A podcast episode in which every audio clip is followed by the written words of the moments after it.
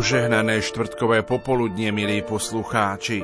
Svetou omšou sláveno vo večerných hodinách vo štvrtok pánovej večere cirkev vstupuje do veľkonočného trojdnia a spomína si na poslednú večeru, pri ktorej pán Ježiš tú noc, keď bol zradený v bezhraničnej láske k svojim, čo boli vo svete, obetoval Bohu Otcovi svoje telo a krv pod spôsobmi chleba a vína. Podal ich apoštolom, aby jedli a prikázal im ako pokračovateľom vo svojom kňastve, aby prinášali obetu. Celú pozornosť ducha treba zamerať na tajomstvá, ktoré sa v omši zvlášť uctievajú. Ustanovenie Eucharistie, sviatosť posvetného stavu a pánovo prikázanie o bratskej láske. Na toto veľkonočné trojdnie sme sa pripravovali pôstnym obdobím. Aj vo farnosti Kežmarok prišli s pastoračnou aktivitou, ktorá má v univerzálnej katolíckej cirkvi dlhú tradíciu a veľkú obľubu od prvej pôstnej nedele zaznievali v Bazilike Minor svätého Kríža pôstne kázne so spoločným motom On prvý miloval nás. Pôstnym kazateľom bol Martin Majda špirituál v kňazskom seminári biskupa Jána Vojtašáka v spiskej kapitule v spiskom podhradí. Niektoré z pôstnych kázní ponúkame ako prípravu na veľkonočné trojdnie v nasledujúcich minútach. Požehnané popoludnie vám zo štúdia Rádia Lumen prajú majster zvuku Marek Rimóci, hudobná redaktorka Diana Rauchová a moderátor Pavol Jurčaga. Na Veľkú noc sme sa pripravovali rozhlasovými duchovnými cvičeniami, ktoré viedol monsignor Marek Forgáč, košický pomocný biskup a hovorili sme o neobyčajnej odvahe. Požehnané sviatky všetkým našim poslucháčom. Vyjadril by som to takto že len jedna noc je veľká, pretože len v jednu noc prišlo toľko nádeje na tento svet, že zachránilo celý svet. Tak túto nádej som chcel rozosiať všetkým prostredníctvom týchto duchovných cvičení a všetkým vám naozaj prajem, nebojte sa. Majte odvahu, nebojte sa, Boh je mocnejší ako všetko zlo na tomto svete. Už 30. rok ohlasujeme Kristovo evanielium a sme spoločníkmi na ceste vášho života. Ďakujeme.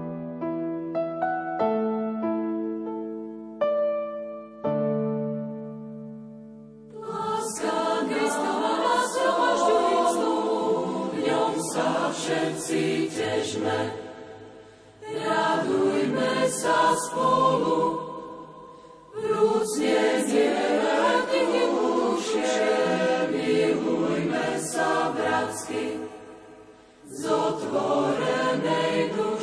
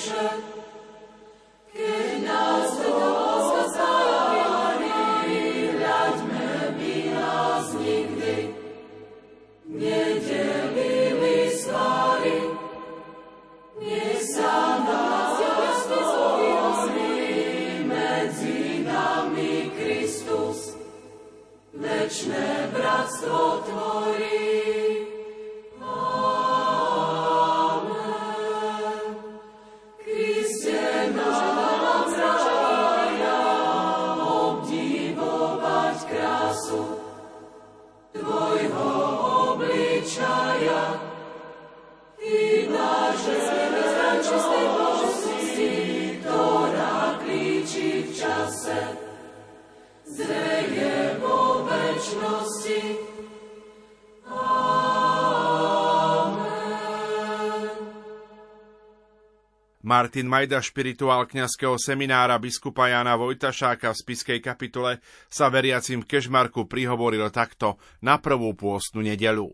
Drahí bratia a sestry, viete, že situácia, dá sa povedať, na celom svete je teraz dosť taká napätá, ťažká.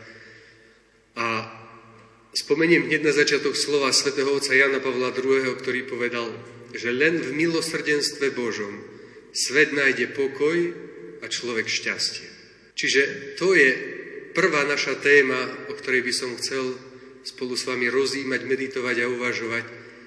A to je Božia láska a Božie milosrdenstvo, ktoré je vždy prvé vo vzťahu k nám.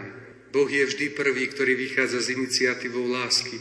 Boh je vždy prvý. Nikdy ho nepredbehneme. Je prvý, ktorý nám prejavuje všetku svoju dobrotu, všetku svoju lásku, všetko svoje milosrdenstvo. A my už len povzbudení tou jeho láskou môžeme odpovedať. Tak ja pevne dúfam, študentom niekedy tak hovorím, keď učím, že idem vám teraz vysvetľovať dačo, čo mu ani ja dobre nerozumiem. No ale skúsim to. A ak pochopíme z toho len 0,00 dlho, dlho nič 1%, uvidíte, aký budeme nadchnutí a si povie, páni moji, keď tá Božia láska je taká veľká a ja som pochopil len to 0,0 dlho, dlho nič 1%, aká musí byť v plnosti. Keď už ten malý lúč tej Božej dobroty a Božej lásky, Božieho milosrdenstva, keď sa mi podarí trošičku zachytiť a žasnúť nad ním, zostávame so slzami v očiach a v nemom úžase nad tým, aký je Boh dobrý a veľký. A potom si naozaj kladieme otázku, aký musí byť potom v skutočnosti a v plnosti, keď ja zachytajúc ten jeden lúčik, tú trošku tej jeho dobroty a milosrdenstva a uvedomujúci ju, tak zostávam v nemom úžase, že aká musí byť tá plnosť celá. Čiže pokúsim sa vám to 0,0 dlho, dlho nič, 1% priblížiť nejakými tými myšlienkami, príkladmi, že aký je Boh dobrý. Ale ja si zase myslím, bratia a sestry, tak ako sme tu, že všetci sme o tom pevne presvedčení, že Božia láska je naozaj veľká, Božia dobrota nekonečná. Že asi tu nie je nikto, kto by pochyboval o tom, že Boh je dobrý. Boh je naozaj láska sama, milosrdenstvo samo. Preto ten Jan Pavel II hovorí, že iba tam nájde svet pokoj a človek šťastie. A ten pokoj naozaj želáme o to viac v týchto chvíľach našim bratom a sestram, ktorí bojujú a sú zapojení do vojnového konfliktu i blízko našich hraníc, ale aj na iných miestach sveta, kde pokoja stále niet. Keď sa pozriete na ten obraz, respektíve na tie obrazy, mňa na nich, bratia a sestry, fascinuje pozícia Boha, v akej sa On nachádza. Vidíte, že Boh je zohnutý. Ono je to taký detail, ale keď som videl prvýkrát tieto obrazy od majstra Záborského, tak nadchýňalo ma a privádzalo do toho úžasu, že Boh má na každom jednom z tých obrazov zohnutý chrbát. Nestojí vystretý, ale je zohnutý. Kedy sa my zohýňame? Keď sa skláňame k niekomu, kto je nižší alebo menší, potrebujeme zohnúť chrbát, aby sme sa k nemu priblížili. Nestojíme vystreto, dokážeme sa vtedy zohnúť poslúžiť tomu človekovi, priblížiť sa k nemu. A na to ich obrazoch, ktoré vidíte, naozaj ma najviac nadchýňa to, že Boh sa dokáže k nám skloniť a znížiť. A On je ten prvý, ktorý sa k nám skláňa, prichádza k nám, to si pripomíname samozrejme osobitne na Vianoce, kedy sa Boh stáva jedným z nás, stáva sa človekom, Boho človek, podobný nám ľuďom a je tu a žije, žil medzi nami. Samozrejme, že je tam aj človek na tom obraze znázornený, ktorý je v pozícii kajúcnosti a ľútosti. Že to je tá cesta, priama cesta, diálnica, alebo ako by sme to mohli nazvať, po ktorej sa my dostávame naozaj najbližšie ku Pánu Bohu a po ktorej vlastne aj Boh stále k nám prichádza. Čiže ak človek dokáže pred Bohom uznať svoju biedu a svoju hriešnosť, Boh ho nikdy nepošle preč, nikdy ho nezašliape do zeme, neponíži, nepotúpi, nezneváži, nezneváži. Vždy ho zdvihne, vždy sa k nemu skloní, vždy ho chce podvihnúť. Boh s toľkou láskou hľadí na mňa ako na hriešníka a vždy mi ide prvý v ústrety. Vieme to aj z iných miest v Božom slove. Keď sa pozriete hneď na začiatok Svetého písma do knihy Genesis, tak fascinuje ma tam tiež tá skutočnosť, že keď Adam a Eva, viete, neposlúchali a pobabrali to trošku, tak kto bol prvý, kto sa vydal hľadať človeka? Boh. Adam a Eva poba brali a začali sa hrať s Pánom Bohom na schovávačku. Nie? Že kto z koho? Kto koho nájde? A to tak už špekulanti trošku robia. Malé dieťa, celkom maličké dieťa, keď sa da čo stane, ku komu uteká. Ono sa neschová, nie? Keď nevie, čo sa stalo, tak zväčša celkom malé dieťa uteká hneď ku mame, ku otcovi, dúfajúc, že mama a oco sa o to postarajú. Že zabezpečia to, čom oni nerozumejú a nevedia to napraviť. Väčšie deti, keď už sa dačo stane, už sú trošku špekulantskejšie, či nie, už sa tvária, že ani len netušia, ako sa dačo také mohlo prihodiť a stať. Aj keď veľmi dobre vedia, ako to bolo. Ale už špekulujú, už sa vyhovárajú, podobne ako Adam a Eva. Už sa vyhovára, už špekuluje, už sa schováva. Nie ako to malé dieťa, ktoré by utekalo ku Pánu Bohu prvé. A že, Pane Bože, vieš čo, prepáč, no pobabrali sme to, pokazili sme to. Prosím ťa, náprav to dajako. Schovávali sa. Kto preberá iniciatívu? Aj tu? Boh. Tá veta, keď Boh ide a pýta sa, Adam, kde si? Kde si sa skryl? Aké je to nádherné a hlboké a silné, že Boh ide toho človeka hľadať. Presne takisto teba i mňa, keď sa mu snažím schovávať a utekať pred ním, on ťa ide a po mene ťa volá a hľadá, volá, kde sa mi skrývaš? Kde ty to predo mnou utekáš? Myslíš si, že ti bude lepšie, ľahšie bezo mňa? Zahynieš. Potrebuješ ma. Preto ťa idem hľadať. Idem ti ponúknuť svoju službu. Idem sa ti ponúknuť do služby. Ja ti chcem poslúžiť. A to uvidíme potom trošku neskôr ešte na jednom príklade z Evanielia, keď pán Ježiš umýva učeníkom nohy. O chvíľku ukážem, že aj tam je vidieť, jak Ježiš chce slúžiť. Aj hovorí, prišiel som, aby som slúžil a ako, že dám život za vás. Obetujem vlastný život za vás. Takto vám poslúžim, aby som vás pritiahol k sebe do neba. Neviem, či ste sa niekedy nad tým zamýšľali, prípadne sa môžete zamyslieť teraz v tejto chvíli. Čo myslíte, komu najviac záleží na vašej spáse? Komu najviac záleží na tom, aby ste do neba prišli? Pánu dekanovi, pánom kaplánom, či mne teraz, ako že som prišiel, že ja vás idem do toho neba ako namotivovať a dotiahnuť, že by ste tam chceli ísť, alebo tebe samému záleží na tvojej spáse najviac, alebo tvojej mame, tvojmu otcovi, tvojmu bratovi, sestre, či ja viem komu. Ako by ste dali odpoveď, keby ste dostali takúto otázku? Komu najviac záleží na tom, aby si do toho neba prišiel? Vždy Boh. Tak, On je vždy prvý. My ho niekedy tak zdá sa vnímame, ako by On bol taký jak bezpečnostná ochránka pred vstupom do neba, nie? A že on je tá hlavná prekážka, cez ktorú my sa budeme musieť dejako tam do toho neba prebojovať. Dejako sa mu tam povyhovárať a pokrútiť, že by nás tam on do toho neba pustil. A to tak asi nie je celkom najlepšie mať takú predstavu o Pánu Ježišovi, o Pánu Bohu. On je vždy prvý, ktorý nás chce do neba dostať, do neba pritiahnuť. On nás láka, vábi, ponúka, pozýva. Robí všetko preto, aby sme my do neba mohli prísť. Nerobí všetko preto, aby nás z neba vyhnal. Že by nás poslal čím prvej het a preč a že si to tam chce tak podeliť a len elitu povyberať nejakú, takých tých najlepších. A ostatných to už pošlem, hoci ide. Že keby mu to bolo jedno. Nikdy mu to nie je jedno. Niekedy môžeme tak rozmýšľať, že nie, že keď tam má takých 5 miliard ľudí, nie, tak či tam bude mať o 100 tisíc viac alebo o 100 tisíc menej, nie je to jedno. Si predstavte, že máte 5 miliard alebo 10 miliard v nebi, no či tam bude o 100 tisíc viac, či o 100 tisíc menej. Vy by ste to jak brali? Tak hore dole, či? No, ale Boh to tak isto nerozmýšľa. Každý tam má pripravené miesto. Preto sme, všimnite si, aké je to znova nádherné, každý originálny a jedinečný, že nie kópie ani tvojej, ani mojej. Neexistuje. Každý jeden človek je jedinečný a originálny. Preto každý tam má svoje miesto. A keď by čo len jeden tam teda nebol, alebo nechcel, nedaj Bože, ísť, byť v tom nebi, či to nie je pre Pána Boha ťažké, že ach, ten môj syn, ach, tá moja dcéra, veď tu som pre nich pripravil, prichystal, tak ja ich tam chcem dostať, nie stať, ale vyhnať, čím prvej.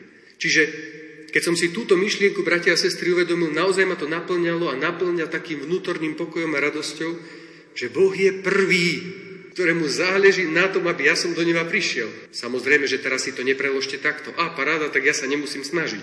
Že ja už čo? Nič nebudem robiť. Nie tak.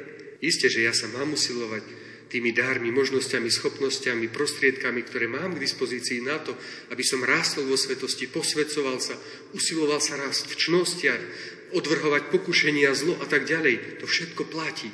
Len na začiatku treba vždy pamätať, že toto všetko predchádza Božia láska a dobrota, ktorá ma tam chce pritiahnuť. A nie, že Boh je ten, ktorý mi to chce prekaziť, alebo mi zabrániť. On je prvý, ktorý ma tam chce pritiahnuť. Vždy je prvý. On dokonca u tých, ktorí mu akoby možno aj trochu odporujú, a aj vy možno máte takú skúsenosť zo svojich rodín, neraz to počuť od manželov, rodičov, že ten môj syn, tá moja dcéra, viete, už aj do kostola prestala chodiť, k sviatostiam nepristupuje, už žijú tak bez sviatosti manželstva a trápi to mnohých manželov, rodičov, že ako sme ich to vychovali, zle sme ich to vychovali. Hej, či nie? No tak nikto dokonale nevychovávame. Ja neviem, či by som aj ako kňaz povedal, keď pán dekan spomínal výchovu tých našich bratov bohoslovcov, že by som povedal, to nie, to ja dokonale vychovávam. Ja už myslím, že by to nikto lepšie nezvládol. Dobre, že ma tam zavolali, bo to ja už neviem, či by iného lepšieho našli od mňa. Tak dobre to ten pán biskup vymyslel, dobre, dobre. Ani zďaleka. Vždy si poviem duchu, Pane Ježišu, pomôž mi. Veď už neviem, ako to celkom, ale s tvojou pomocou to snad zvládnem. Z istotou viem povedať, nechcem im ublížiť. Chcem, aby z nich boli dobrí a svätí kniazy. Pomôž mi ich tak vychovávať, aby takými boli.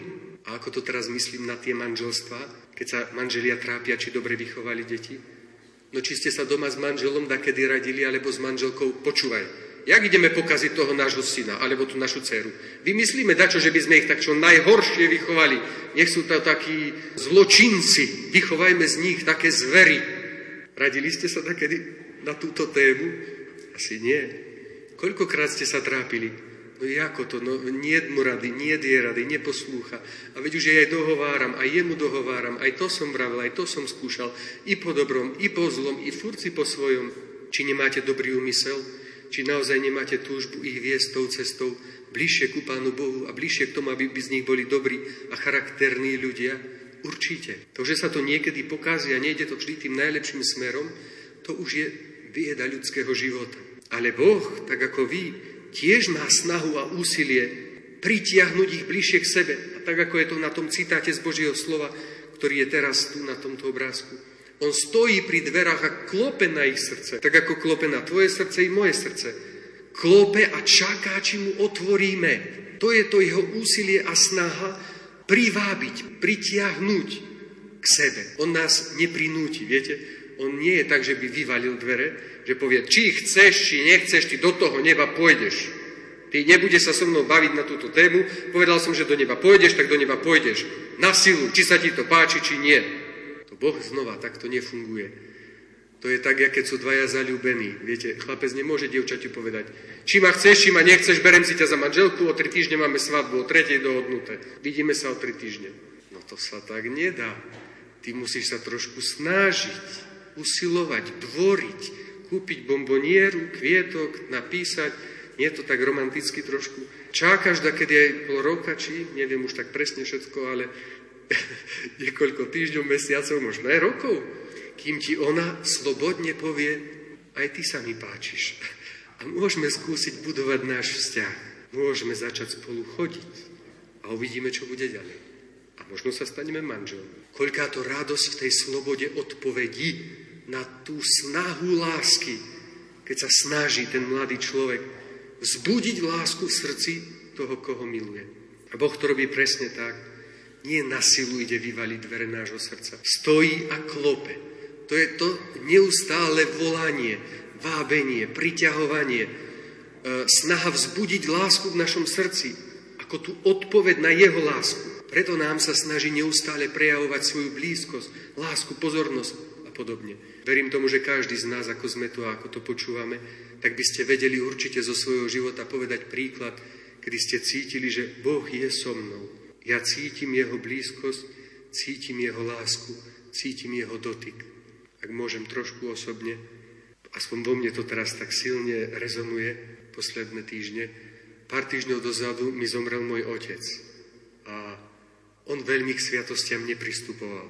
A ja som sa modlil samozrejme, vrajem, Pane Ježišu, už rob, jak chceš, rob, jak vieš, ja viem, že ti záleží na jeho spáse viac ako mne. To, ako je tvoj syn. Ty sa máš o neho starať. Tiež, veď ja chcem tiež. Zrob tak, že by dobre bolo. Najlepšie, ako ty vieš. A je pravdou, už keď bol chorý, tak ležal v nemocnici, tak som kaplánov tak šteľoval, to v Dolnom Kubíne bol lebo on keby mu hneď povedali, že či chce ísť na svetu spojiť, alebo tak, tak to by ich poslal het. Tak mu vrajím, najprv mu len oriešky kúpte, idte ho len tak pozrieť, že ako sa má, povítajte sa ho tak, viete, všeobecné ľudské také vety, frázy, alebo ja neviem, ako to povedať, záležitosti. Ale nedal sa zlomiť, nedal sa zlomiť. A prečo to spomínam? Lebo pán Boh to mal vymyslené takto. Na Lurdskú panu Máriu, ja som bol na ceste do Dolného Kubína, práve vtedy ráno, jak som už bol na ceste, to môj brat nevedel, mi volá, že oca zobrali do nemocnice a že už ani nevedia, že či dôjde tam do toho Dolného Kubína. A ja som tam teda dobehol, už prikývol, už nevládal rozprávať, prikývol, že chce sviatosť pomazania chorých tak pán Boh vlastne mne dožičil tej milosti, že som ho mohol zaopatriť a mne až potom doplo, že je Lurdskej panny Márie a zomrel potom v nedeľu následne na to. Vlastne nedeľa, kedy je deň pánovho z mŕtvych stania. Preto to spomínam, lebo naozaj to mám čerstvo v mysli aj vo svojom srdci, že jak mi Boh jasne odkazuje, vidíš, ja na to pamätám, ja na to myslím, mne na ňom záleží viac jak tebe. Pozri, jak som to vymyslel. Pozri, jak som to zorganizoval. No mňa by to nenapadlo. Viete, ja som si to takto vôbec nepredstavoval. Nevedel som ako, ale keď teraz spätne nad tým takto uvažujem a nahlas aj o tom hovorím, tak v tom vidím tú veľkosť Božej dobroty, lásky a snahy Boha pritiahnuť nás k sebe. Klopanie na dvere srdca. Obdivuhodné. Ja naozaj zostávam v nemom úžase nad tým. A vďačný som Pánu Bohu za to riadne. Takže tak, a teraz chcel by som vám ešte znova ponúknuť to, čo som už spomenul, ten príklad posledný z Evanielia, kedy vidíme, že Boh dokáže, okrem toho, že zohne chrbát pred nami, že dokáže dokonca pred nami ešte aj kľaknúť. Ja keď som skôr čítaval toto evanielium o umývaní nôh, tak priznám sa, že ja som tomu moc dobre nerozumel. Zdalo sa mi to tam byť také zbytočné. Nie, že ostatní evangelisti synoptici pekne napíšu, ako prebiehala tá posledná večera, a Ján tam píše, tak dosť veľa miesta tomu venuje, podrobne opisuje, že jak ten pán Ježiš im umýva nohy. No, tak som si bral, no tak poumýval, poumýval, nie? No tak nemusel tomu až toľko priestoru venovať, mohol aj dať čo zaujímavejšie popísať ten Jan. Či? Až potom mi to dopolo neskôr, že jaká to je veľká vec, a naozaj ja nejdem teraz do hĺbky nejak rozoberať tú teológiu celú, len tá skutočnosť, že Peter, tam ako je to na tom obraze, a Ježiš, Peter vidí Ježiša, že Boží syn pred ním kľačí a robí robotu, ktorá je určená pre sluhov, pre otrokov. Preto mu nechce dať umývať tie nohy. A pán Ježiš im týmto chce dať vzora príklad, ale zároveň im ukazuje čo? Pozrite, vy potrebujete tú moju službu. Vy nedokážete odniesť všetku špinu svojich hriechov. Vy nie ste schopní za ňu vyrovnať a zaplatiť. Ja preto beriem všetku špinu vašich hriechov na svoje plecie. Od vás len žiadam, naložte mi ich. Dajte mi ich všetky. Na moje plecia ich naložte a ja vám takto poslúžim. To ja sa takto stávam vašim sluhom. Dokonca som schopný kľaknúť pre teba, jak posledný žobrák, jak posledný otrok. A s tebou, s človekom sa keby ešte dojednávať a doťahovať tak ako s Petrom tam diskutuje, že počúvaj, no daj mi tie hriechy, nebuď taký, nalož mi ich. Viete, že on je so mnou ochotný doťahovať sa, neviem použiť dnes slovo, diskutovať, vábiť ma, presviečať ma, že nalož na mňa tie tvoje hriechy. Nenechávaj si ich. Daj mi ich všetky. Nalož ich na moje plecia, ja ich vyrovnám za teba. Daj mi ich všetky. Chceš, aby som pre tebou kľakol? Kľaknem pre tebou a tak ťa budem prosiť, že by si mi ich dal. Toto chcem. Neviem, ktorý svetý to mal, to možno pán dekan bude vedieť. Neviem, či svetý Hieronym, keď hľadal darček pre pána Ježiša na Vianoce. Nepamätám, neviem presne, ale pointa bola v tomto, ja to tak zhruba poviem, že hľadal tento svetý darček pre pána Ježiša na Vianoce a tak mu hovorí, ja už neviem, že dám ti svoj život. Pán Ježiš mu hovorí, to som ti jadal, takže to mi len vrátiš potom dám ti všetku tú svoju prácu, ktorú som urobil, neviem, či to neboli tie preklady Božieho slova. On hovorí to, ja som ti dal tie dary, vďaka ktorým si to zrobil, čiže zase mi len vraciaš, čo je moje. A nakoniec tá pointa toho príkladu je v tom, že keby on sa pýta, no tak čo je iba moje? A Boh mu akoby hovorí, že tvoje sú tvoje hriechy, tie sú tvoje. A tie mi daj, to je tvoje, to ťa pýtam ako dar. Daruj mi ich. Daj mi ich. A teraz sa už vraciam k tej myšlienke, ktorú som predtým hovoril ja ich odnesiem, ja za ne vyrovnám. Tu je vidieť, Bože, naozaj, a bratia a sestry, že aká je tá Božia láska obrovská a schopná pred nami kľaknúť, že by nás popýtala o naše hriechy, že by Boh mohol za ne vyrovnať. Jaká musí byť tá láska k nám z jeho strany veľká, keď je schopný toto urobiť. A skončím už len naozaj jedným príkladom. Neviem, či poznáte tohoto pána. Rudolf Hoss sa volá. V tejto situácii aj tej vojny, ktorú som spomínal, je to o to možno výrečnejšie, ale zároveň ťažšie hovoriť. Rudolf Hoss bol veliteľom koncentračného tábora vo Svienčime a čítal som jednu knihu o ňom, volala sa 47 rokov a bol tam porovnaný život svätého Maximiliana Máriu Kolbeho a tohto Rudolfa Hossa. Ma, Maximiliana Máriu Kolbeho iste asi poznáte, ale len pri tom Rudolfovi Hosovi by som sa chcel zastaviť. Naozaj je to ťažké čítanie, že aké zverstva tam oni robili v tom Osvienčime. A zaujímavý je úryvok z listu. Ja teraz ukážem to a ja viem, že to asi ani nedovidíte, ale to nevadí. Ja keď som čítal, toto je jeho posledný list, ktorý písal predtým, ako ho popravili. A tam bola veta, pri ktorej, keď som čítal tú knihu, som sa zastavil, slzy sa mi tlačili do očí a vnútorne som bol riadne naštvatý, ale na Pána Boha. Že, chcel som mu poradiť, že by nebol až taký dobrý, že by bol trošku prísnejší, že nech to nebere tak milosrdne, že proste musí takedy aj zosekať, že nemôže ho pustiť do neba. Lebo on tam píše, že si uvedomuje, že koľko zla urobil a tá veta, pri ktorej som sa zastavil, bola, že kiež by mi Boh raz odpustil moje činy.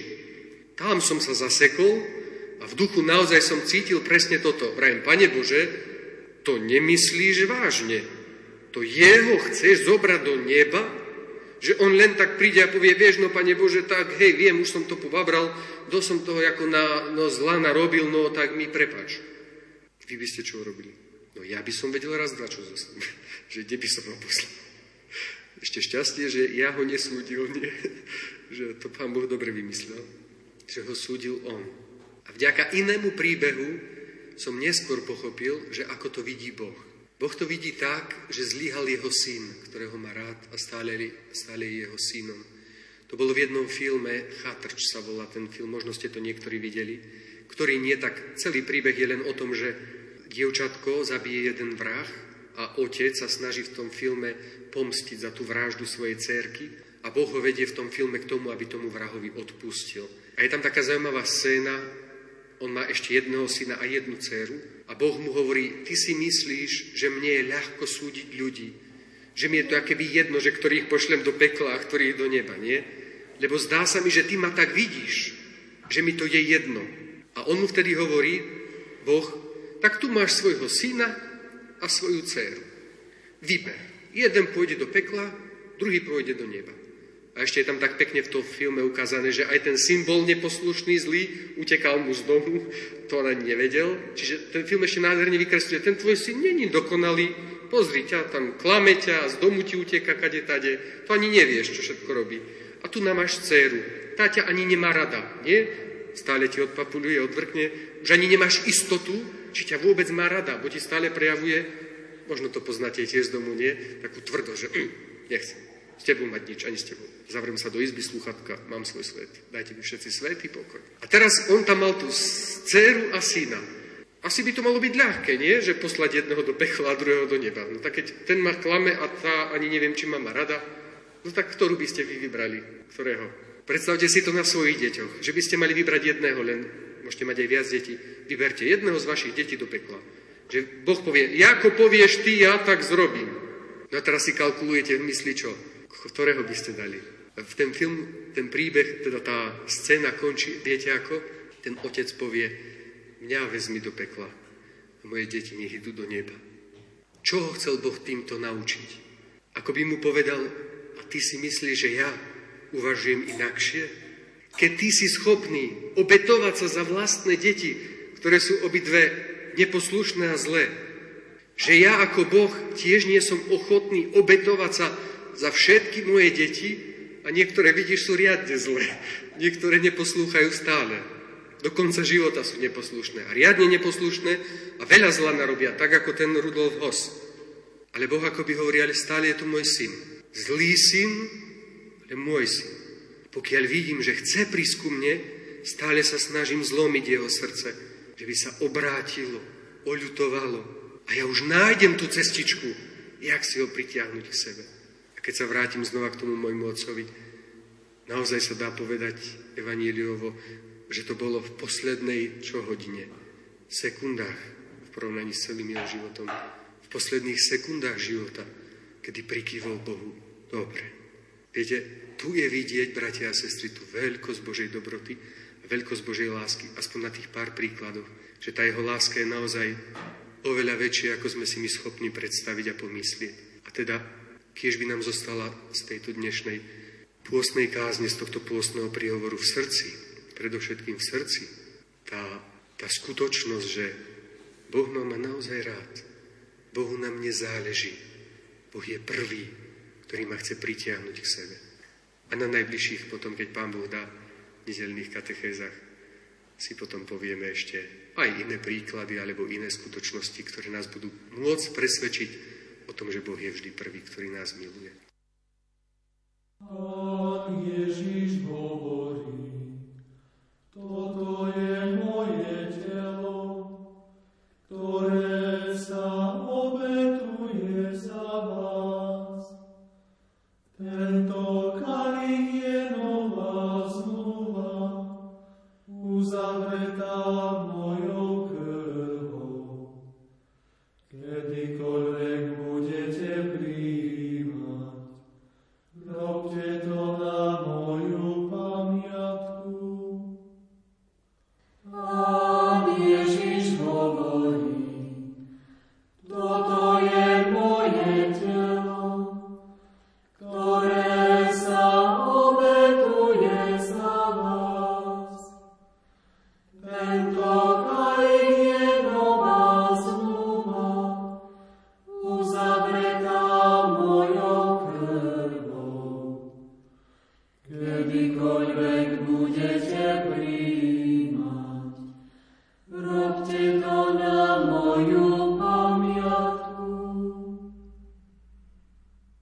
Je príhovor špirituála kňazského seminára biskupa Jana Vojtašáka z Piskej kapitule Martina Majdu na druhú pôstnu nedelu.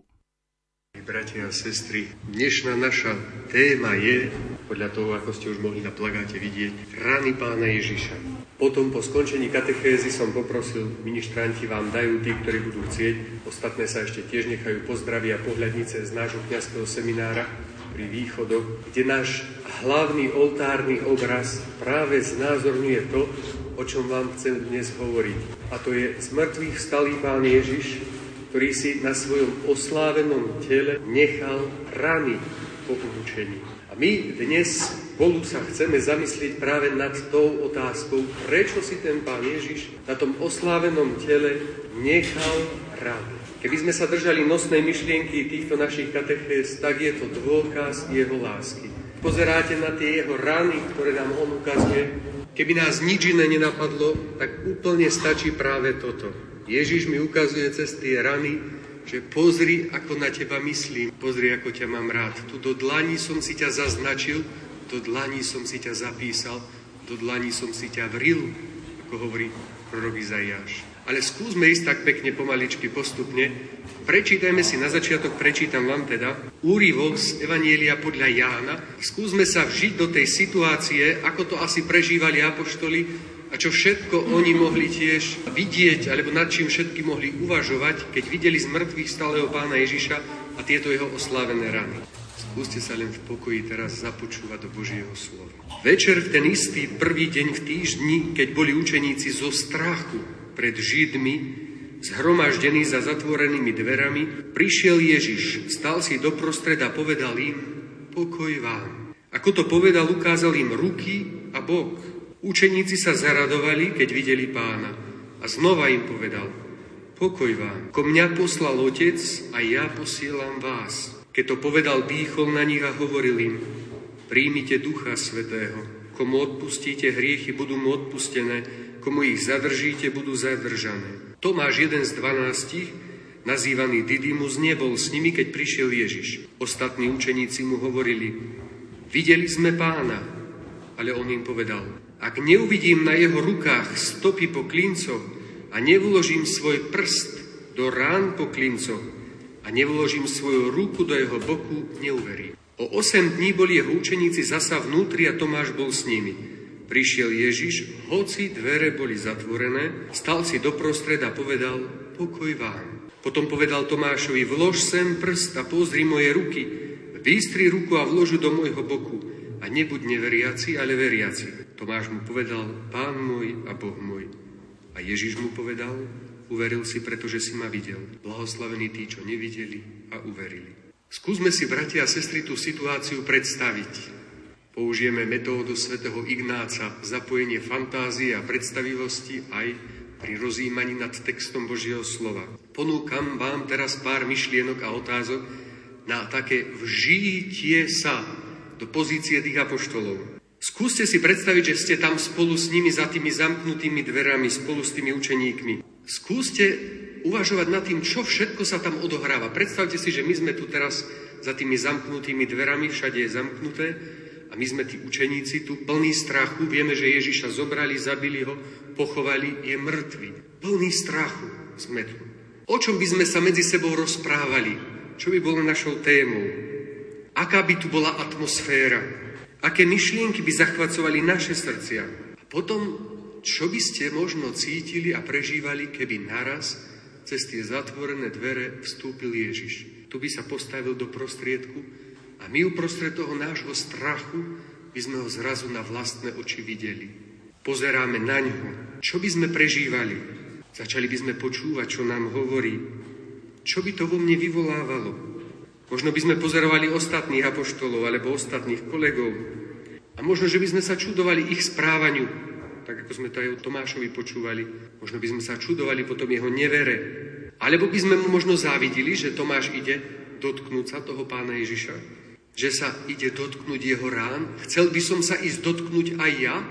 Alebo by mi len stačilo, že vidím toho pána Ježiša a veril by som? Alebo by som možno poznajúc seba pochyboval a tiež by som bol rád, keby som mohol vložiť svoju ruku do tej jeho rán. Šiel by som sa dotknúť? Prečo mi vlastne Ježiš ukazuje a chce, že by som videl tie jeho oslávené rany? Prečo mi ukazuje ruky, nohy a bok? Prečo je to také dôležité? Prečo sa mu tie rány po zmrtvých vstaní nezahojili? Prečo si ich nechal? Skúsme si čo najdôkladnejšie a možno aj večer, na to by trebalo iste trošku viac času, keby som chcel porozímať, pomeditovať len na touto udalosťou z Evanielia a skúsiť sa vžiť do prežívania tých učeníkov a apoštolov cez rôzne z týchto otázok, že čo oni museli prežívať a pán Ježiš, keď tam je, prečo im ukazuje a čo by to pre mňa znamenalo, keby mi ukázal svoje prebodnuté ruky, prebodnutý bok, nohy. Čo to pre mňa môže, bratia a sestry, znamenať? K čomu ma môže všetkému priviesť ten pohľad na Ježišove rany? V prvom rade by to mohlo vo mne vyvolať súcit, ľútosť. Lebo my vieme, že tie rany mal kvôli veľkému utrpeniu, ktoré musel podstúpiť. Pred chvíľou sme sa modlili krížovú cestu, prechádzali sme tie jednotlivé zastavenia, pripomínajúci že čo všetko Ježiš vytrpel pre nás. A možno, že by sa mi naozaj, ak ste videli aj film Umučenie Krista, nejednému sa iste slzy tlačili do očí a hovorili sme si, že riadne veľa toho ten pán Ježiš vytrpel. Riadne ťažké bolo to utrpenie jeho. Ale keď mi prichádza na myseľ, že mi je ľúto, keď vidím, ako pán Ježiš trpel, že by sa mi tie slzy do očí tlačili, Spomeniem si neraz na to, čo hovorí pán Ježiš vo 8. zastavení krížovej cesty, keď plačúcim ženám hovorí ako. Neplačte nado mnou, plačte sami nad sebou, nad svojimi deťmi. Preto je možno oveľa dôležitejšie popri plaču nad Ježišovým utrpením plakať nad svojimi hriechmi. Vedieť ich oľutovať úprimnou ľútosťou. Či nepoteší pána Ježiša, keď vidí, že mu je ľúto tých našich hriechov, ktoré sme popáchali, a ktoré on zaplatil vlastne na krížovej ceste cenou vlastného života. Prorok Izaiáš hovorí, on bol prevodnutý pre naše hriechy, striznený pre naše neprávosti. Na ňom je trest pre naše blaho, a táto veta je nádherná, a tými jeho ranami my sme uzdravení. Preto je taký vzácný pre nás ten pohľad na Ježišove rany. Jeho rany nás uzdravili. On sám, pripomína to aj apoštol Peter, vyniesol naše hriechy na svojom tele na drevo, aby sme my už zomreli hriechu a žili pre spravodlivosť. Znova pripomína, tieto jeho rany nás uzdravili. A tu, bratia a sestry, naozaj môžeme uvažovať nad tou veľkosťou našich hriechov a veľkosťou našej ľútosti. Nakoľko dokážem ľutovať svoje hriechy práve pri pohľade na Ježišove rany. Nakoľko si uvedomujem, že to moje hriechy mu spôsobili tieto rany. A zase práve vďaka týmto ranám ja som uzdravený, ja mám odpustené. A či vôbec túžim opustiť svoj hriešný život? A čo robím preto, aby som ho postupne opúšťal a zanechal? jaká silná je moja ľútosť po Svetej spovedi, jaké silné je moje predsavzatie po Svetej spovedi viac dnes hrešiť. Tie oslávené Ježišové rany, ktoré sme my, bratia a sestry, spôsobili, ktoré si Pán Ježiš na svojom zmrtvých v stalom tele necháva, sú pre nás vždy ponukou odpustenia a uzdravenia. Vďaka ním môžeme vidieť, že hriech nemusí mať posledné slovo a nemusíme zostať v zúfalstve, v tých hranách, ako som to už spomenul na začiatku, my sme hlboko zapísaní. Ježiš nám hovorí to, čo hovorí prorok Izajáš. Pozri, do dlani som si ťa vril.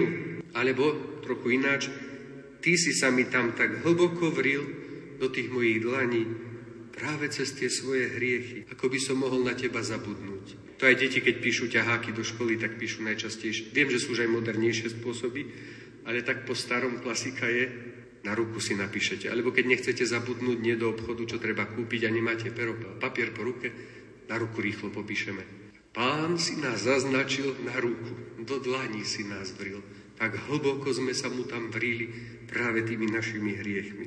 Tie rány sú, bratia a sestry, cenou odpustenia našich hriechov. Naozaj nás oni uzdravili, oni nás zmierili, oni nám vrátili pokoj. Tie isté rany, pri pohľade na ne by sme mali vždy vidieť cenu svojho vykúpenia a znova pripomenúť si to, čo hovorí svätý Pavol, že riadne draho sme boli kúpení. Tá cena naša bola veľmi vysoká. Bola to cena života Božieho Syna. Jan Pavol II v Krakove, keď bol tak, tak pekne hovoril mladým, že Pán Boh, keď stvoril človeka a dal mu slobodu, on vedel, koľko tá sloboda bude stáť. Že ten dar slobody pre človeka bude riadne drahý že to bude život jeho syna.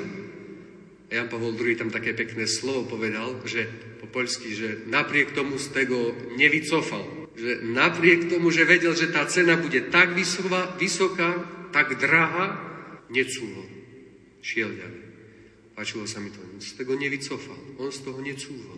Ne, necúvol. Napriek tomu, že tá cena aj je, stále taká teda je vysoká. V tých ranách vždy nájdeme Božiu lásku i milosrdenstvo, preto je o nich tak zácne uvažovať. A ešte minimálne jednu skutočnosť si môžeme hlbšie, bratia a sestry, uvedomiť pri pohľade na Ježišove rany, na jeho oslavenom tele, a to je skutočnosť väčšného života. Nie len hriech, ale ani smrť nemá posledné slovo. Vidíte? Nie sú to dve skutočnosti, pred ktorými často človek má taký strach. Práve hriech, naša hriešnosť a smrť. O to viac aj v tejto dobe, keď sa stretávame alebo veľa počúvame o smrti. Koľkokrát by nás mohol prepadnúť veľký strach, priam zúfalstvo. A my vieme, ďaká Pánu Ježišovi, že smrť nemá nikdy posledné slovo. Môžeme povedať so svetým Pavlom, smrť, kdeže je tvoj osteň, kde je tvoje víťazstvo. Pohľad na tieto Ježišové rany mi dáva aj túto záruku. On je život, život väčší. Smrť teda nemá posledné slovo. Aj Apoštol Pavol hovorí, veď my vieme, že Kristus vzkriesený z mŕtvych už neumiera, smrť nad ním už nepanuje. V tých ranách môžeme vidieť svoju nádej na väčší život. Cez tie rany sa môžeme pokúsiť nahliadnúť do väčšnosti. Tie rany ukazujú nesmrteľnosť, čo si mocnejšie ako je smrť. Ak mi ma predsa len premáhal strach pred smrťou, tak ako iste premáhal aj učeníkov, keďže boli za tými zamknutými dverami, tak počúvajme, čo Ježiš do tých strachov nám hovorí. A neraz sme to počuli v tom úrivku z Evanielia. Prvé slova, ktoré im hovorí, hovorí ich tebe aj mne, pokoj a pokoj. Kristus nám chce dať do tých všetkých strachov, strachu z našej biedy, strachu zo smrti, strachu z utrpenia a zo všetkých strachov svoj pokoj. Preto hovorí, pokoj, som pri vás. Svet vám nevie dať pokoj ja vám dám pokoj. Niekedy, keď som mal možnosť počúvať správy, najlepšie sú tie krymy, nie? Že ľudia veľakrát... No na, ja nerobím teraz reklamu tomu, hej, ja to nechválim. To, ja to hovorím len preto, že veľakrát človek zostane po nich aký? Plný pokoja? Keď pozeráte správy, si poviete, joj, fajne, že som si to popozeral. Taký som pokojný vo vnútri, tak mi je dobre tu na duši, ticho, kľud. Či máte strach, napätie vo vnútri. Zväčša tak, preto vrajím, že tie kriminoviny sú v tom akože asi naj, po nich zostáva človek taký, že ja už ani neviem, či z domu môžem výsť.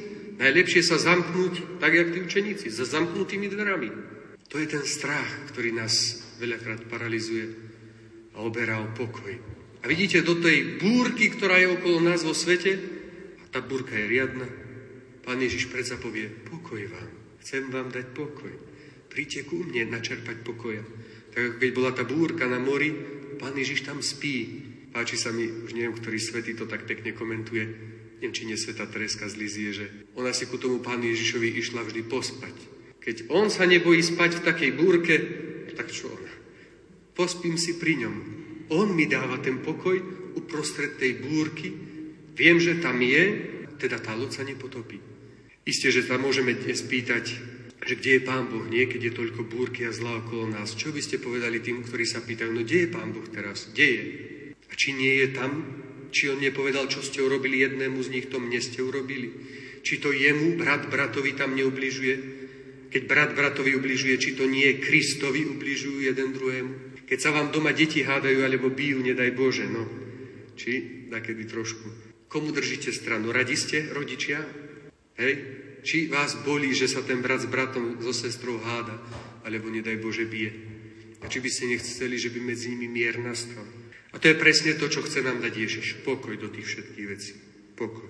A posledné, bratia a sestry, skúsme ešte pozrieť, to je ten obraz z tej našej kaplnky v kniazskom seminári, kde vidíme, a potom aj keď budete mať tú pohľadnicu, kľudne si zoberte, môžete aj poslať takú na Veľkú noc, tie rany zblíša a je tam jedna veľmi vzácna tá, to znázornenie teda tej rany pána Ježiša, na srdci je znázornené v Eucharistii, ale k tomu sa o chvíľku dostanem. Ale je tam aj ten nápis, že pokoj vám zanechávam, svoj pokoj vám dávam.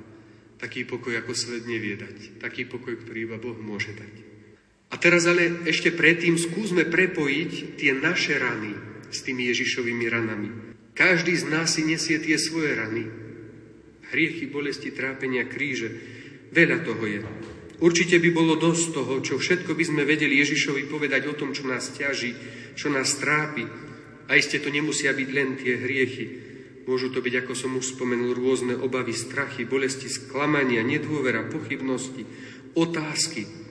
Rány, o ktorých si môžeme myslieť, že nám ich dokonca spôsobil Boh sám. Prípadne takto iný, alebo možno nakoniec len my sami. Určite mi však Ježiš ponúka do všetkých týchto skutočností ešte možnosť tá je tiež veľmi vzácna, pripojiť tie moje rany k jeho ranám. Moje utrpenie k jeho utrpeniu. Vtedy tie naše rany môžu dostať úplne nový zmysel. Znova v duchu slov svätého Pavla. Teraz sa radujem v utrpeniach pre vás a na vlastnom tele doplňam to, čo chýba Kristovmu utrpeniu pre jeho telo, ktorým je církev. Aj keď isté, že Ježišovmu utrpeniu nechýba nič, ale on akoby nám dovoluje Prída to naše utrpenie k jeho utrpeniu, aby aj to naše dostalo zmysel. Stojí za zamyslenie aj tá skutočnosť, že čo sa skrýva za tým, keď niekto ešte od Ježiša utrpenie pýta naviac. Chce zobrať z tých jeho rán a utrpenia na seba. Chce zobrať z rán a utrpenia Kristovho, ako by ho chcel odbremeniť. Že tak miluje pána Ježiša, že nie len, že tie utrpenia, ktoré už máme a rany priložíme len jeho, ale že mu ešte dovolíme si povedať, mne môžeš priložiť. Ja chcem niesť utrpenie aj za mojich bratov a sestry. Chcem ti ho pomôcť, Pane Ježišu, odniesť. Veľmi silná myšlienka, keď sa človek nad ňou zamyslí, že ako to sa dá toto chápať, lebo treba pamätať, že tie hriechy naozaj, ktoré pán Ježiš niesol na sebe a zaplatil za ne, neboli kvôli jeho zlobe, ale kvôli našim hriechom. A stále sú to len a len moje hriechy a hriechy všetkých ľudí.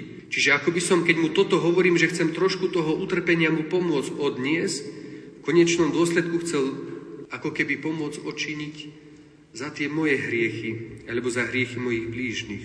Aká to musí byť láska chcieť zobriať utrpenia rany druhého na seba, preto aby ich druhý nemusel znášať. Svetý Pater Pio hovorí o tom túto vec. Ja si pamätám, keď som sa nad týmito myšlienkami vôbec zamýšľal. Aj teraz, keď to hovorím, bratia a sestry, to nemyslíte si, že, že joj, on to už asi aj tak praktizuje. Že hovorí pán Ježiš, nalož na mňa, nalož na mňa. Ja mu to tak len vravím, ty ma poznáš, ty vieš, čo odnesiem, čo neodnesiem. To už tak zmierou, pani Ježišu. Ja už sa dávam do tvojich rúk, ty vieš, ako to máš.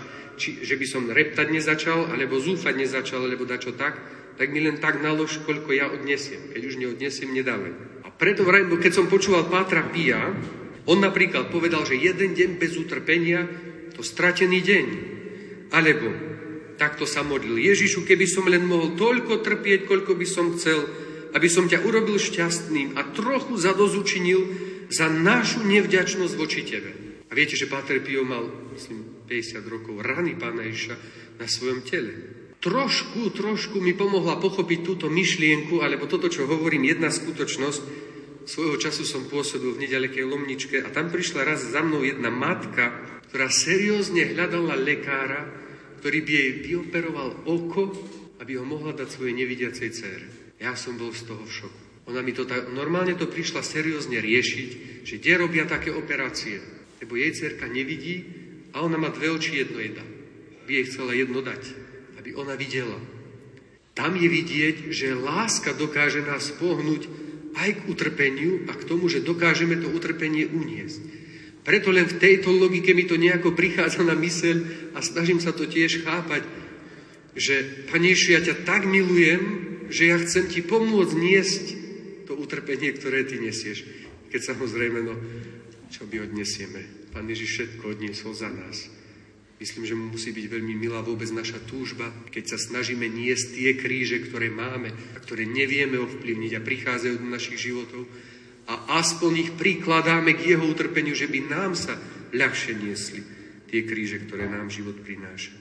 Dobre sa to naozaj možno hovorí a ľahko aj pekne počúva, ale v živote je to určite náročné uniesť alebo zvládnuť vôbec. To, čo nás môže neustále, bratia a sestry, na tejto ceste a vôbec v týchto túžbách formovať a povzbudzovať, je iba On sám, sám Kristus, ktorý nám do všetkých týchto skutočností stále vlieva ten pokoj, o ktorom som hovoril. A keď som hovoril o, tej, o tom obraze tej našej seminárnej kaplnke, tak práve Eucharistia je živý Kristus, ktorý dáva nám seba za pokrm, že by my sme aspoň trošku vládali na tejto ceste životom kráčať za ním a pripodobňovať sa jemu samému. O to je to vzácnejšie, že je to symbol na tom obraze akoby prebodnutého boku. Eucharistia, cez ňu, keď ju môžeme pri každej svetomši vnímať, byť na nej účastný, či ona by nemohla byť pre nás vždy znakom tej veľkej lásky Ježišovho srdca prebodnutého, o to viac, keď sa láme Najsvetejšia sviatosť, Príde mi to tak symbolicky, aké by sa rozlomilo a otvorilo a prebodlo znova Kristovo srdce, že by sme až do Neho mohli vidieť a z Neho čerpať, z tejto Kristovej rany, všetku tú sílu a pokoj, ktorú do všetkých tých skutočností, o ktorých som hovoril, potrebujeme. A keď sa ho môžeme ešte aj dotknúť, to slovo je tiež veľmi silné, že pri každej svetomši, keď ideme na sveté príjmanie, že my sa môžeme tejto akoby Ježišovej rany na srdci dotknúť. Keď ideme na sveté príjmanie, dotýkame sa živého Boha. Koľkokrát si to uvedomujeme, tú veľkú milosť, že pri každom svetom príjmaní sa človek môže dotknúť Boha. Povedzte, kto z nás by to kedy vymyslel. My niekedy máme taký pocit, možno a dojem, že Pán Boh by mal byť rád, že sme na Svetú Omšu prišli a ešte akoby aj podvedome očakávame aj požehnanie a dobrodenia, ktoré nám On len môže dať. Isté, že nám dá, isté, že nás požehnáva oveľa viac, ako čakáme aj vieme vôbec pýtať. Ale či nie je opak pravdou? Či my nemáme byť jemu vďační, že môžeme prísť na stretnutie s ním, že sa môžeme s ním rozprávať a že môžeme ísť až tak ďaleko, že sa ho môžeme dotknúť Najsvetejšej sviatosti oltárnej. To je milosť pre nás, že môžeme pri ňom byť. To spomínam naozaj len preto, lebo niekedy nás to môže pokúšať, že Pán Boh by mal byť rád, že ja som prišiel, ja som prišla. Ja mám byť rád, že On mi dovolil prísť a že môžem byť tak blízko pri ňom, že sa ho až dotknúť a chytiť môžem ísť a odniesť si ho ako posilu. Svetý Jan Mária Vianej ku koncu svojho života už dlho nerozprával a nekázal, ale hovoril jednu myšlienku. Viete, ktorú? Neraz sa otočil teda na bohostánok a už povedal len toľko. On je tam. A to bola celá jeho kázeň. On je tam. To bolo to najdôležitejšie, čo chcel odovzdať a pripomenúť. Kristus je tu. On je tu. A skončím už posledným príkladom ešte zo školy svojej. Keď som chodil na strednú školu do námestova, tak jedna pani učiteľka sa nás pýtala, že kto odkiaľ pochádza. A ja som teda z toho Beňadova a ona sa tak zasmiala, to poznáte, nie? Povedia, že o to tak Pánu Bohu za chrbtom. To keď poviete o nejakej dedinke, ktorá je taká na okraji, tak sa to tak používa, nie? že Pánu Bohu za chrbtom. No ale samozrejme mojej hrdosti dedinskej sa to dotklo. ale ja som vtedy povedal len toľko, pani učiteľka, viete, my máme kostol v strede dediny a tam býva Pán Boh. Tak mm, my sme, neviem, či mu tak celkom za chrbtom. On tam je s nami, on tam býva, pri nás. Už mi nič na to nepovedala, ale tak je to. Pán Boh tam býva uprostred nás, tak ako býva tu uprostred vás. Tu je prítomný, On je tu. Tu môžeme k nemu vždy prísť. Vždy je to veľká milosť pre nás, že môžeme s ním byť. Tu ho môžeme počúvať, tu sa s ním môžeme stretnúť a najkrajšie, tu sa ho môžeme dotknúť.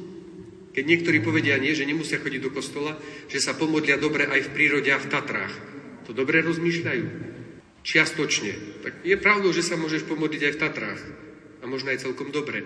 Ale ja neviem, či v Tatrách ti svete príjmanie jedine, že sa tam odslúži Sveta Duša, ale či inde ti dajú Najsvetejšiu sviatosť oltárnu, či inde sa môžeš takto dotknúť Boha a odniesť ho v Najsvetejšej sviatosti. Iba tam. Preto vám naozaj z celého srdca želám, že vy každé stretnutie s Pánom Ježišom vo Svetej Omši, keď pôjdete na Svete príjmanie, že by sme si toto uvedomovali. Ja sa dotýkam živého Boha. Toto je tá rana na jeho srdci, cez ktorú môžem vidieť priamo do jeho srdca. Toto sú tie jeho oslávené rany, cez ktoré ja môžem stratiť a strácať strach pred mojou hriešnosťou, strach pred smrťou a nadobúdať uprostred toľkých búrok tohto sveta stále väčší a väčší pokoj. Priamy prenos večernej svetej omše zo štvrtka pánovej večere prinesieme o 18. hodine z katedrály Najsvetejšej Trojice v Žiline. Celebrovať ju bude žilinský diecézny biskup Monsignor Tomáš Galis. V tejto chvíli vám za pozornosť ďakujú majster zvuku Marek Rimovci, hudobná redaktorka Diana Rauchová a moderátor Pavol Jurčaga. Do počutia. thank you